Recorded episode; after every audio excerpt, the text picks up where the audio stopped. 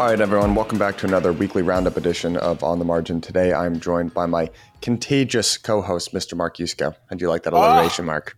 I, that is that is the perfect adjective. I love it, Michael. Uh, I am fired up today. And, you know, I wrote something four years ago called The Virus is Spreading, long before COVID, uh, and took a lot of blowback. People like, viruses are bad. Why are you saying that? I'm like, no, something when it goes viral. Uh, you know, when your enthusiasm is infectious and contagious, that's actually a good thing. So I actually, I, I do the reveal. I am wearing, I am wearing the bull market socks. The Bitcoin bull is back, baby. And All I'm right. not going to call it absolutely, but if we surpass twenty-one nine on this kind of third rally, we've made three successive higher lows off the seventeen five wick, and um, I'm I'm starting to feel like spring is spring is coming. So I was early, euphemism for wrong, on winter, um, but uh, maybe maybe I'll be early and uh, you know rightish on on spring. I've been listening to you pretty consistently. I will say I think you've been more right than almost anyone else that I've been listening to, just in terms of timing here. Walk me through, for those of us who aren't uh, familiar with the dark arts of uh, T A. Why why why, yeah. why is that pattern? Why does that tell you that we might have reached a bottom? Yeah. So when you have uh, on the positive side, when you have higher lows and higher highs. And because markets chop, right? Markets don't go straight up. They don't go straight down. They they chop because human beings react, greed and fear. And there are two types of markets. Winter and, and summer are uh, distribution markets, mm. when people are selling, distributing, and accumulation markets, when people are, are buying. And signs of accumulation are when you get a low, and then it starts to go up, and then people get afraid and they start selling and it pushed back down. But then there's more buying pressure, so it doesn't go as low. So you make a, a higher low, and then you go up again, and then you start to come down, and then you make another higher low. That pattern of higher lows is the formation of, you've heard it called a, you know, a bottom, mm. a rounding bottom. And if you, you know, again, people say, oh, you, well, you know, drawing lines on charts doesn't do anything. Like, no, it, it doesn't predict things. It doesn't cause things, but it lets us see patterns of behavior. And that's why, you know, a month ago or five weeks ago, I, I tweeted out that thing about, look, the longer we stay on this flat, you know, what's called a descending wedge pattern, where you're bouncing up and you're bouncing lower each time, the longer we stayed in that pattern around thirty thousand, the more risk there was of that cathartic puke. And I said fifteen and we made to seventeen five. So uh, again, it's not about prediction precisely. It's about directionality and pattern recognition, and and it, it's it's just because human beings yeah. are predictable. We do things in a predictable way. Let me make two observations here. Um, I and maybe this is just kind of me looking at a chart, but uh, one one thing that has kind of surprised me a little bit is just how resilient um, actually Bitcoin has been in the face of pretty horrendous C P I print that we got yesterday. Um, yeah. It kind of wicked down, right? But I think that was just the result of, uh, and it's basically recovered everything since that, um, you know, yep. since that big move. Um, on, on, you know, on the on the other hand, uh, I, I think the the one thing that I've personally still been waiting for is just minor capitulation in general. You're starting to see that. I think Core Scientific announced that they were going to sell seventy-five hundred Bitcoin or something like that. So yeah. I've got these kind of two. I, I, I would agree with you that. It's not financial advice. I have, I have no expertise here, but it does kind of seem like we are certainly closer to the bottom than, you know, than the top or whatever. But um, yeah. but I'm still waiting. It still seems like there. How, you know, how do you kind of measure that? Is there one one foot to drop still from the miners, or or, or do you view it as very bullish that actually Bitcoin didn't really move no, in the look, face of the I, inflation print? I think that is bullish, Michael, and it's a good point. And the the key thing, I sent a series of tweets yesterday about this um, on the traditional market. And then relative to, to the Bitcoin market, you know, the traditional market, not done. It, it's got a long way to go. And the problem is too much leverage, right? There's still a mass amount of leverage. We corrected the amount of leverage that was higher than eighteen, which is orders of magnitude higher than two thousand eight. There's so much margin debt in stocks that that needs to correct. And as it corrects, you know, the, the problem for stocks is stocks are still, still fifty-four percent overvalued relative to fair value. Mm.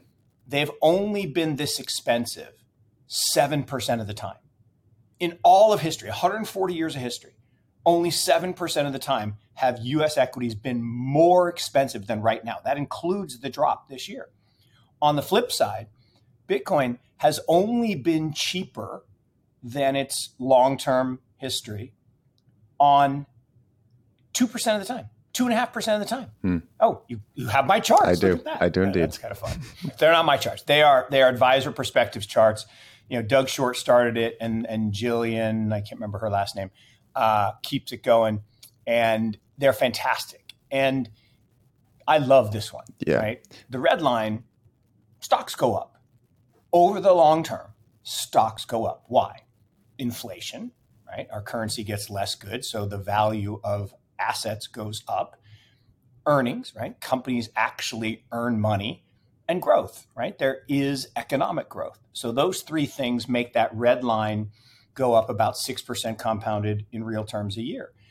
And the problem is stock prices reflect greed and fear. And the greed is when we're above the red line, and the fear is when we're below the red line. And and you can be above or below for a long time, but we've been above for a very long time. And to get back to fair value requires fifty-four percent drop from here. It's crazy. Yeah. I uh, for those of you who are just listening to us on, on the audio here, what we've got is we're looking at the real S and P composite uh, from eighteen seventy-one till the present day. And we've got uh, the price to earnings ratio mapped out below. And we've got a trend line superimposed over over both those things. So, you know, on the S and P uh, going back to eighteen seventy, which is just amazing. Uh, as a history nerd and a data nerd, this is this is pretty awesome. We were one hundred eighteen percent yeah. above the regression line. Um, and on the price to earnings side of things, so that's on on the S and P. On the on the price to earnings, we're thirty-eight percent above the regression line. Um, and as as you as you said, I think in your tweet, right? It, it, price to earnings, it's it's only been this expensive like seven percent of the time in history. So I'm I'm I'm with you on that. I think there's still it feels like there's still leg to go lower in stocks. Um, and again, yeah, this is uh, this is the one I, I I love it. And and the thing about this is this is not P E like today. Yeah, this is called P E ten. This is ten years of average earnings, which smooths the peaks and the troughs. And people are saying, you know, the P E should be higher because companies make more in a low interest rate environment. Yeah, that's a specious argument because low interest rates are a sign of economic weakness, not strength. And so your future earnings growth is probably lower. Mm. But if you take a ten-year cycle, you get highs, you get lows, you get high interest rates, you get low interest rates. And so this is a really good indicator. And yeah, we're not in Stupidville in valuations anymore, but we're still in Silly Town. So these are scientific I mean, terms, people. Stupidville versus Silly Town. I uh, okay. I, I've got I've got a question for you. Um, I've I feel like I've been repeating this uh, ad nauseum on like all the interviews that I've done recently. But did you um did you happen to catch the interview John Collison did with Stan Druckenmiller? I've seen snippets. I, I have not sat down and watched the whole it's, thing. It's worth a listen. It's it's pretty good. He had he yep. had one he had one anecdote that you will have lived through, so you'd probably resonate with. But he's describing the his his time period trading around right before the the burst of the dot com bubble, and you know he like oh, famously yeah. got kind of whipped around during that year, right? You know he yes. he went in. You know, he made a little bit of money, then he went in big, lost the money, et cetera. So he, you know, he was kind of describing this um, this period of time that he took off after losing an enormous amount, basically trading during during the dot-com era. And uh, he, he comes back and he looks at the market, and there are three conditions that are in place. Well, I guess four. So the NASDAQ is still elevated, but at the same time that the NASDAQ was elevated, you had rising energy prices, you had a strong and rising dollar, and you had rising yields. And, um, you know, he I forget who he said he, he he spoke to, but he spoke to one of his friends and said, well, why is why are stocks still up when when these three conditions are in place? Sky ran a regression. Um, you know, when when those three things are true, uh, you know, historically, earnings would then crater thirty-five percent in the coming year. Yep. Um, and he went short, yep. and made a boatload of money and ended the year up, uh, despite having lost like over a billion dollars before. Point being, yeah. those three conditions describe pretty accurately what's going on today, right? We what's going on right, right now. now. Look, this is two thousand one redo. Mm-hmm. And, you know, I've talked about this and talked about it ad, ad nauseum. You know, people forget two thousand was not the bad year, mm. right? two thousand was the warm up. two thousand is when people went, oh, wait a minute, this is stupid. And we started to go down, but then we had this relief rally where the Fed said, we're going to save everyone and we're going to print more money, because you know, the Fed had printed half a trillion, half, one half of a trillion, not ten trillion, but one half of a trillion leading up to, to Y two K, because they were afraid the world was going to end. And the, when the world didn't end, people looked at stock prices and went, oh, geez, these are pretty high. And so March twenty-fourth, that was the top. But then the Fed came back in that first quarter of, of two thousand one and said, no, no, no, we're, we're going to provide liquidity and we're going to save us. And so we only ended up down six percent for two thousand. But two thousand one, when Stan was getting whipsawed, was you had this, this rally. And we went all the way back almost to equal, from, I think it, at one point down fourteen, fifteen percent. So it was a, it was a vicious rally from kind of the middle of, of uh, November through December into January, February.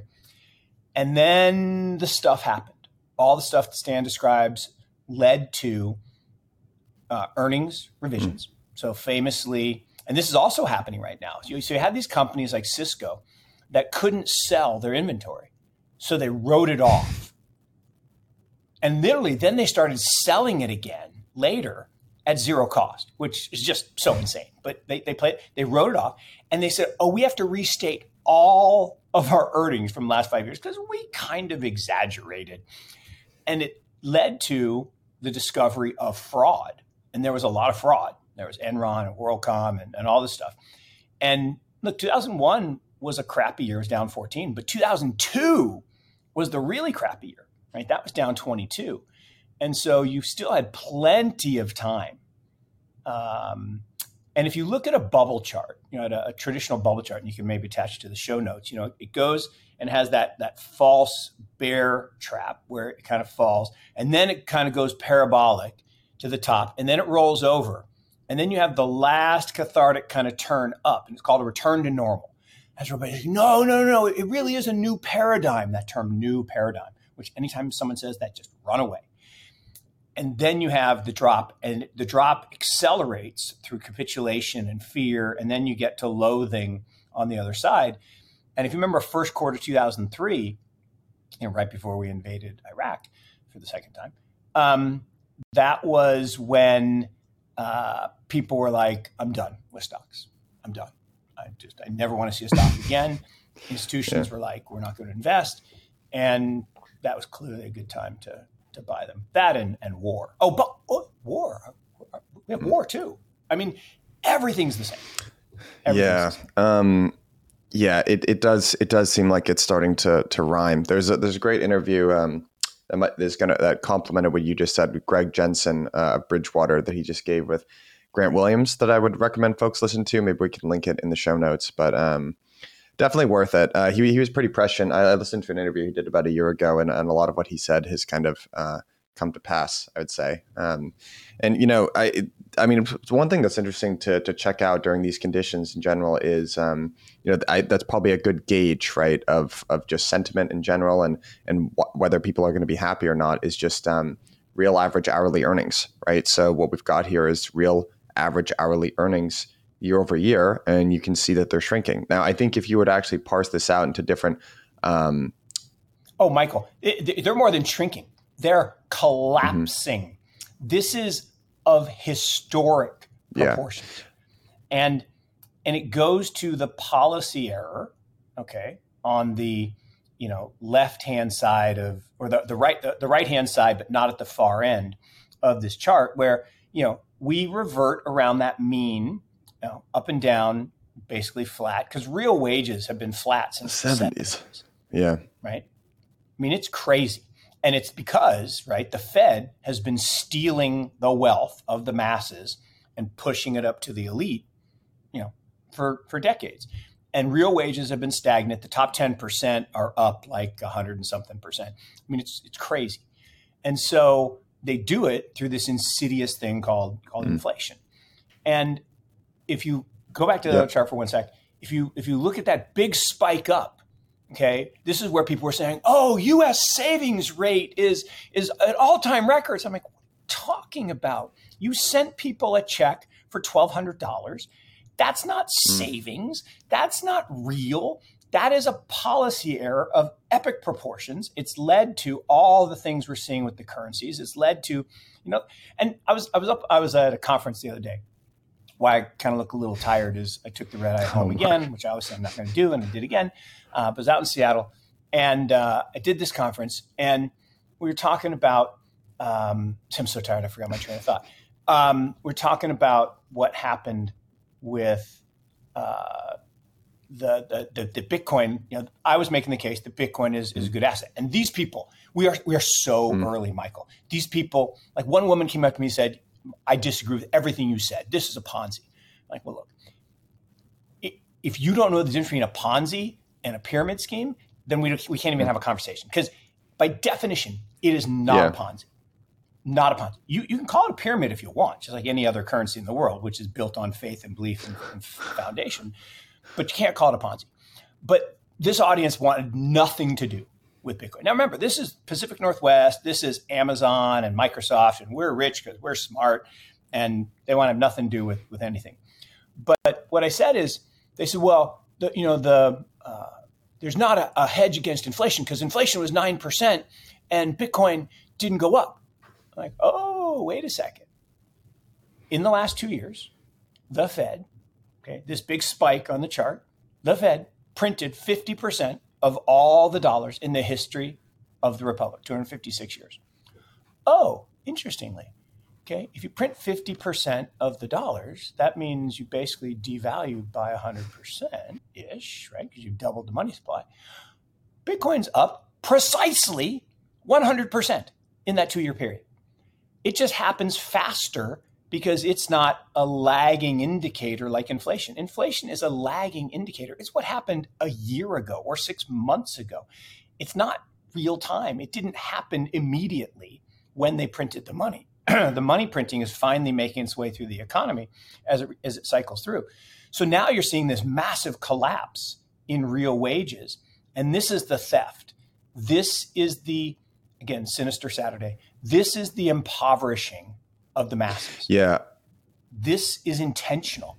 This is absolutely intentional to make people poor. Then you give them U B I or soft U B I. We forgive your loans. We send you a gas card. We give you a little checky, you know, for, for cost of living. And we make you dependent on us. And now freaking Gavin Newsom is going to run for president. Oh my mm. God. Are you kidding? Mm.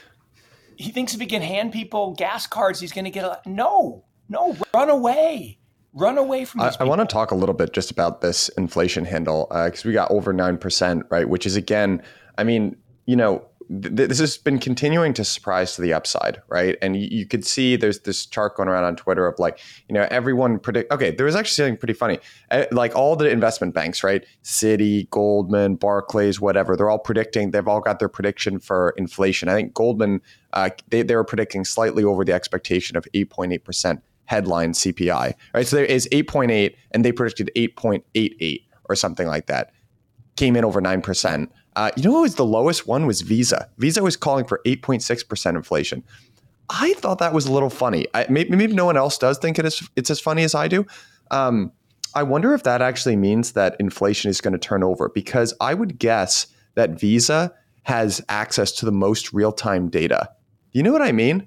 Way, Way better, better data. data. I think it might be telling. I, I haven't seen anyone else talk about this, so I'm a little hesitant to voice it because I just haven't, I don't really know here what data they were using versus the investment banks. But I would guess that they have access to the most real-time data in terms of payments. Like, wouldn't they be kind of ahead of the trend in terms of predicting this stuff? But anyway, for, for, for listeners yep. who are uh, just, just listening and not following along visually, you can see, you know, what is driving? We're looking at um, headline C P I and it's broken out by categories. So we're looking at energy, food, goods, and services. Here, two interesting things here. So goods inflation um, is actually collapsing, right? That was that was what was making up the yep. the lion's share, Used right? Cars. Um, so that's starting to finally moderate, like folks were predicting. Energy is, you know, the I would say the the uh, the lion's share of the increase here. Um, and services is steadily ticking up. Services is steadily ticking up as well. Um, and food, yep. food is still the lowest, the smallest uh, overall category, but the most worrisome in my opinion. Um, so, well, services is is is that residual effect of my input costs go up. I'm a restaurant. My my food prices go up. My machine prices go up. You know, my commuting cost back and forth to work go up. And and I'll give you the example. So my my barber, um, you may like him or not like him, but I, I like him. Um, and uh, he says, you know how I, I decide when to raise my prices is when I don't have any money left in my checking account at the end of the month. So that that's how I determine my price, and that's that's how you can judge inflation. And uh, and he tends to to increase in bumps. Like he'll go, you know, when I first moved here twenty-four years ago, it was ten bucks, and then he raised it to twelve, then it was fifteen, and then the last bump was from fifteen to twenty. That's a thirty-three percent increase. Now he he he should have done it over time, uh, faster, but but he he. You know, he's just a good, good old guy, and he's, you know, happy to do it that way. But what this chart is telling me, uh, look, the energy piece, it's already rolled over. You know, we're down into sub one hundred dollars oil. Oil, mark my words, will be approaching sixty dollars by the election. Gas prices will be collapsing by the election. It's the last chance the Dems have to to, to get any, you know, positions, or else they're going to lose everything. I mean, they have messed up so badly, but but they will cut a deal with Saudi. Saudi will pump. Um, they won't pump one point two million barrels a day like someone reported the other day. That's just nonsense. But they will pump, and they'll announce it, and and prices will will head back down, and and that will collapse the C P I. And then services might, you, you can see services on the left-hand side of this chart were really yeah. stable around yeah, that were. two percent level. And then when energy prices were negative, they went down. Well, why? We were locked in our house, right? We weren't using gasoline. We weren't, you know, we weren't going to restaurants. So yes, the services element went down. Well, now everybody is going out to eat, and everybody went to the U K with us, except London. London was not very busy. Edinburgh was busy. Dublin, super busy. Dublin, super busy. But, and the airplanes were packed. Uh, and Heathrow's now having to limit the number of passengers in because they, you know, the airport's just not big enough. But I do think oil prices are coming down. This is going to roll over. This will be yesterday's story. And the other part that's going to happen is the continued collapse of equities is going to weigh on people's wealth, their feeling of wealth. And home prices are going to collapse too because we raised mortgage rates. So all those things are going to lead to deflationary pressures. Demographically, we got bad deflationary pressures. Look, I, I, I'll say over the next twelve months, I'll bet you long bonds kick the crud out of stocks. Really?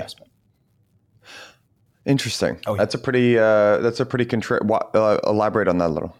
It's a bull call, Cotton. Then you someone's got to do it. I'm all over bull calls. I'm calling the bottom in Bitcoin. I'm calling, you know, bonds beating stocks.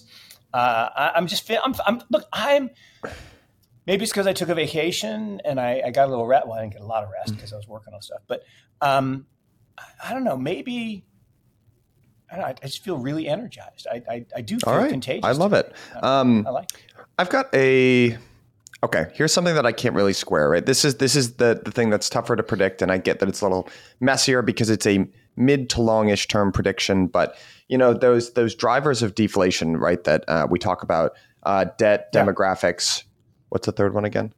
Debt. Dem- well, debt demographics uh, lead to deflation. So excess debt, bad lead demographics to deflation. lead to deflation. I sort of, for the first time, see like just long-term inflationary pressures in the form of, you know, it in the form of, I, I think another big thing that was driving deflation over the course of the last thirty years or whatever is we were able to borrow from low-cost labor pools. Uh, indiscriminately. And I yeah. saw this when, when I was a consultant working in yep. supply chain. And supply chain, you've got your trifecta of like quality, speed, cost. And it was just, everything was so optimized for cost. Um, and now, and now you're facing political pressures, right? Where, uh, it's, you know, especially if you have some sort yep. of, if you're manufacturing some sort of good that's, you know, could be argued has has a, a an element of national security to it.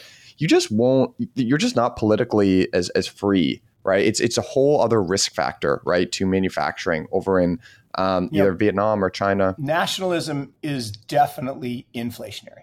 You're one hundred percent right. And, and look, it's, you know, I mean, I, I just I actually feel really bad for the guy. I mean, he's he's in a place that he can't succeed, Who, and he Biden? just looks like a buffoon half the time. Yeah, I mean, exactly. You know who I'm talking about, because I. You know, the other day he says, China's not the manufacturing powerhouse of the world. America is. Like, That's you some, you know what, whoever is whoever's I running mean, his social media should be fired. Honestly, I mean, it's the amount of tweets I've seen honestly, just been like, what are you talking about? It's just, I feel for the guy too. I, and I do. It's just wrong in that it's like we manufacture yeah. nothing. We manufacture oil, which is not really manufacturing. We pull it out of the ground and we, we send it off. And we manufacture cars. We are we do manufacture cars, but that's it. You know, we don't manufacture tchotchkes. I mean, look at everything in your office. Turn it over. It says made in China. And and that's not good or bad. But to your point on, on low-cost labor pools, it's one hundred percent true. And if you look at the uh, the number of countries that are now transacting in rubles and renminbi and their local currencies, moving away from the dollar, all of this is all toward the renminbi becoming the world reserve currency. Long before Bitcoin does, and I think it eventually will, it will be the renminbi. And everybody's like, the dollar's so strong, the dollar's so strong. Like, no, it's not. It's strong against the other really bad ones, like the yen and the euro. But against the renminbi, the renminbi is still hanging mm. in there strong. So I, I do think supply chain will mend. Uh, I do think that other low-cost labor pools like Indonesia and Vietnam, Burma, et cetera, will emerge. And, and some of that will get ameliorated. But I think you're right that this nationalism trend and this, you know, make it in America and let's let's go to national security, um, all of that is, is inflationary. But I think it's trumped. You know, you can't even use that word anymore. It's just, it just makes me mad, right? Uh, it's overruled. It's overruled by the fact that old people, okay, they don't consume as much, they don't spend as much, they save, and they mm. buy bonds, right? And Rob Arnott writes very eloquently about this. The demand for bonds in savings over the next fifteen, sixteen years as my cohort of boomers, right? I'm the second to last year, my wife's the last year. But as the earlier boomers start to really retire, they will be selling equities, converting to bonds, and that is deflationary. They're downsizing their houses. We just did it with my parents. All of that is deflationary. And then the technology is accelerating. You know, we're going to strip trillions of dollars out of the middle of financial services and all the things that blockchain technology does. That's deflationary. So I agree with you, while kind of on the other side making a case that that maybe there'll be forces that overwhelm the very. Here's the here's a view that I'm starting to develop, and I'd love to get your opinion on it. I think at some point we need government to stop being dysfunctional if we want to solve the problems that. And but let me let me let me qualify that just by saying, like, Amen. okay, so if you want to go back and look at previous inflationary periods. The the pe- the ones that people love to talk about in the U S are the nineteen seventies and the nineteen forties, right? In the nineteen seventies, there was a very clear decision between price stability and recession, right? To the point where Volcker, depending on how you look at things as a savior or like whatever, he hiked, uh, caused two big recessions, but he eventually broke the back of inflation when he when he took Fed funds to twenty percent. Yep. There, there actually is, and, and that has, I think, correctly uh, caused people to kind of repeat this mantra and this line of when made to choose between price stability and inflation, the Fed would, will, and in my opinion, should pick price stability. That being said, there's another period, the nineteen forties, where uh, there was a, a larger enemy than either the recession or inflation, and that was the war, right? And in that case, yeah. national security superseded yeah. everything, including price stability. They let infl- inflation run hot, and they kept Fed funds rate down below zero. The, the other thing that happened, though, was actually productive investment on the government side of things. Admittedly, that was spurred by a war, but they they they put money into things like aluminum factories, right? Steel. Uh, they invested in technology, right? And all of those things actually pay, helped pave the way for the next, um, you know, sixty or so years of, of growth. The the thing that's going on right now that's concerning, right, is that the, none of that productive investment is going on. And I actually think one of the, one of the reasons, what, like, look, if you look at look at the chart of of, of stocks, uh, right, like what. when uh, when when COVID happened, all this money just went into speculation of like the worst equities. It wasted everyone's time yep. for two years. And then we're right back to where we were, but everyone's yep. just more pissed off than they were. Eventually, and, and I think part of the reason is, is there's no funding source. There's no funding that's set up to invest in these like higher CapEx intensive in- industries, right? V C is largely suited to software. And that's great. We've produced a lot of great software companies. V C is, I think, the correct funding mechanism for, or funding source for crypto going forward. But like eventually we we we need to, you know, a lot of these, um, you know, really important industries that are higher CapEx, they should get invested in too. And eventually government needs to start being a part of the, the solution here, right? Uh, I just don't see a good path towards it. Oh, amen. Look, and and look how close we are to a really critical point with chips, right? The entire fate of the known world, right? Not to be too dramatic, but but, but to be that dramatic, relies on uh, mm. Taiwan Semiconductor, right? Taiwan Semiconductor is the most yeah. important company in the world, and should China, like I, I think I've told the story. We have a, a conference table in our China room, right? We have Brazil, Russia, India, China conference rooms, and we have maps. And in the China map, Taiwan is part of China. Now the tables were made in China, uh, so that's their view, right? And so if they were to just say, you know what, that's ours, that will cause. I mean, it might actually cause World War Three, but it will cause a disruption of epic proportions that the world is not mm-hmm. ready to deal with. And to your point, we could solve some of that by partnering with Intel and A M D, or maybe a new startup with, you know, gallium arsenide technology from down the road at N C State. Look, for years I've said, you want to solve most of our problems? Stop treating Social Security like a pay-as-you-go system and do it like the Uh, Singaporeans do. Set up a fund, a giant fund that only backs venture capital, growth equity in technology. And it will fund Social Security because it will generate huge returns and do the social good that you're talking about. And it's so easy, except it'll never get done because we got five hundred thirty, what is it, five hundred thirty-eight people that all want it to benefit their district. And so you need to fund my project. No, no, no, you don't get to do any, you just put the money in a pot, you hire a team, and the team will manage the money. You don't get to tell where it goes, so we'll have no more Solyndra. What was Solyndra? No more stupid stuff. Well, what actually, was Solyndra? Solyndra was uh, a pork barrel solar project where you had these tubes that supposedly the light shone in, and it, it made like the super hot thing to power. And it was under the Obama administration, and it was mm. a total loss. I mean, a total wipeout because it wasn't good technology. And, but it was pork, and it got, I think it got, I don't remember the number. But I, it was I just, I, so I was actually going to, I, well, you, you know m- much more about this than me, but if I could push back a little there, because I was under the impression that was like part of a larger investment, uh, you know, that the whole Obama administration made. And if you looked at like the return on that government investment pool, it was actually pretty good. Solyndra was like a huge, big wipeout, right? But uh, overall, it's like... No, no, I, I I think it probably was really good, Michael. But my point was the decision to put Solyndra in there was not economic. The idea to make yeah. those investments is great. And to the point, even mm-hmm. with a bad selection system, they got some good companies and a, and a good return on investment. And it was exactly the right thing to do. What I'm saying is if you did it the way, you know, the Singaporean government does it with Temasek and the government of Singapore, they have incredible teams, like teams yeah, of, of leagues of people who have a background in doing technology investing, and they invest, and they don't just invest in in the greatest early stage technology. They invest in They made a great investment in a tea tree plantation in Australia.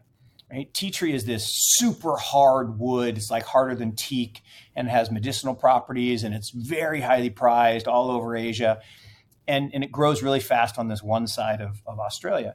And they made a huge investment in that and made a boatload of money again.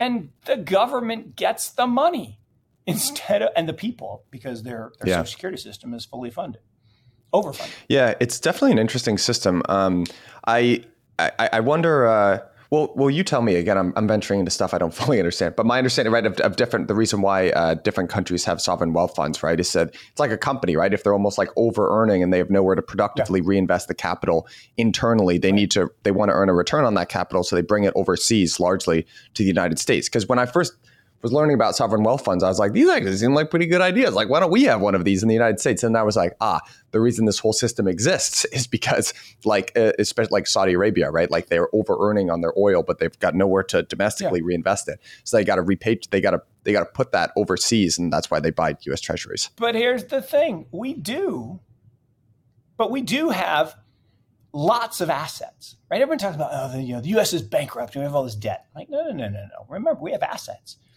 Like we have land, like lots and lots and lots of amazing land. And we have mineral rights and resources. And this whole thing about, oh, we're not going to let any more drilling in Alaska. How about this? How about we sell off leases to drill to global companies and take that money and put it in a fund to then make them as? Or how about we sell pieces of land in the flyover states? And I don't mean that derogatorily. I mean, literally, when you fly over the United States, there's a lot of land. And there's just very few people living on it. And let's load up planes, literally let's send planes to the best universities in China, in Singapore, in, you know, wherever you want, and bring back PhDs. And let's say, here, mm. here's some land, build something. Like build cities and build communities and build businesses and, and we'll own a piece of it. And people are like, no, we want to keep all the people out of the country. The country was built by people who didn't live here. We came here right.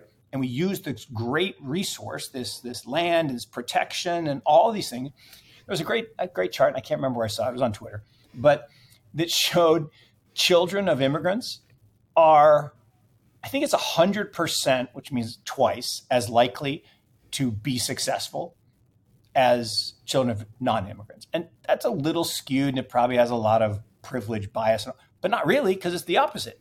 It's, you're talking about people who came over and their parents, you know, started a business, you know, convenience store or a hotel chain. I mean, entire downtown Raleigh, right? You know, twenty miles from where I live, mm-hmm. all the hotels are owned by Indian families. And that is not a racist statement. It's just, it is a fact. And how did they mm-hmm. do it? They came over, they bought a single hotel. They lived in the hotel. The guy that worked for us tells the story of, he lived in the hotel and he had to do some stuff he didn't really like to do. And then they bought another hotel with the cash flow, and they bought another hotel, and they bought another hotel.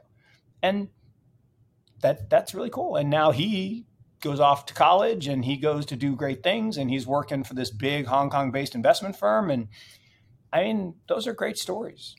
That's the American dream. Um, Mark, unfortunately, I know we've got to wrap a little bit early this week. I love ending on a, a nice story like that. Um, as always, favorite, it's not quite an hour this week, but thirty minutes yeah, of this week. All good. Um, All good. And we will see you same time next week. All right. Thanks, my friend. Cheers.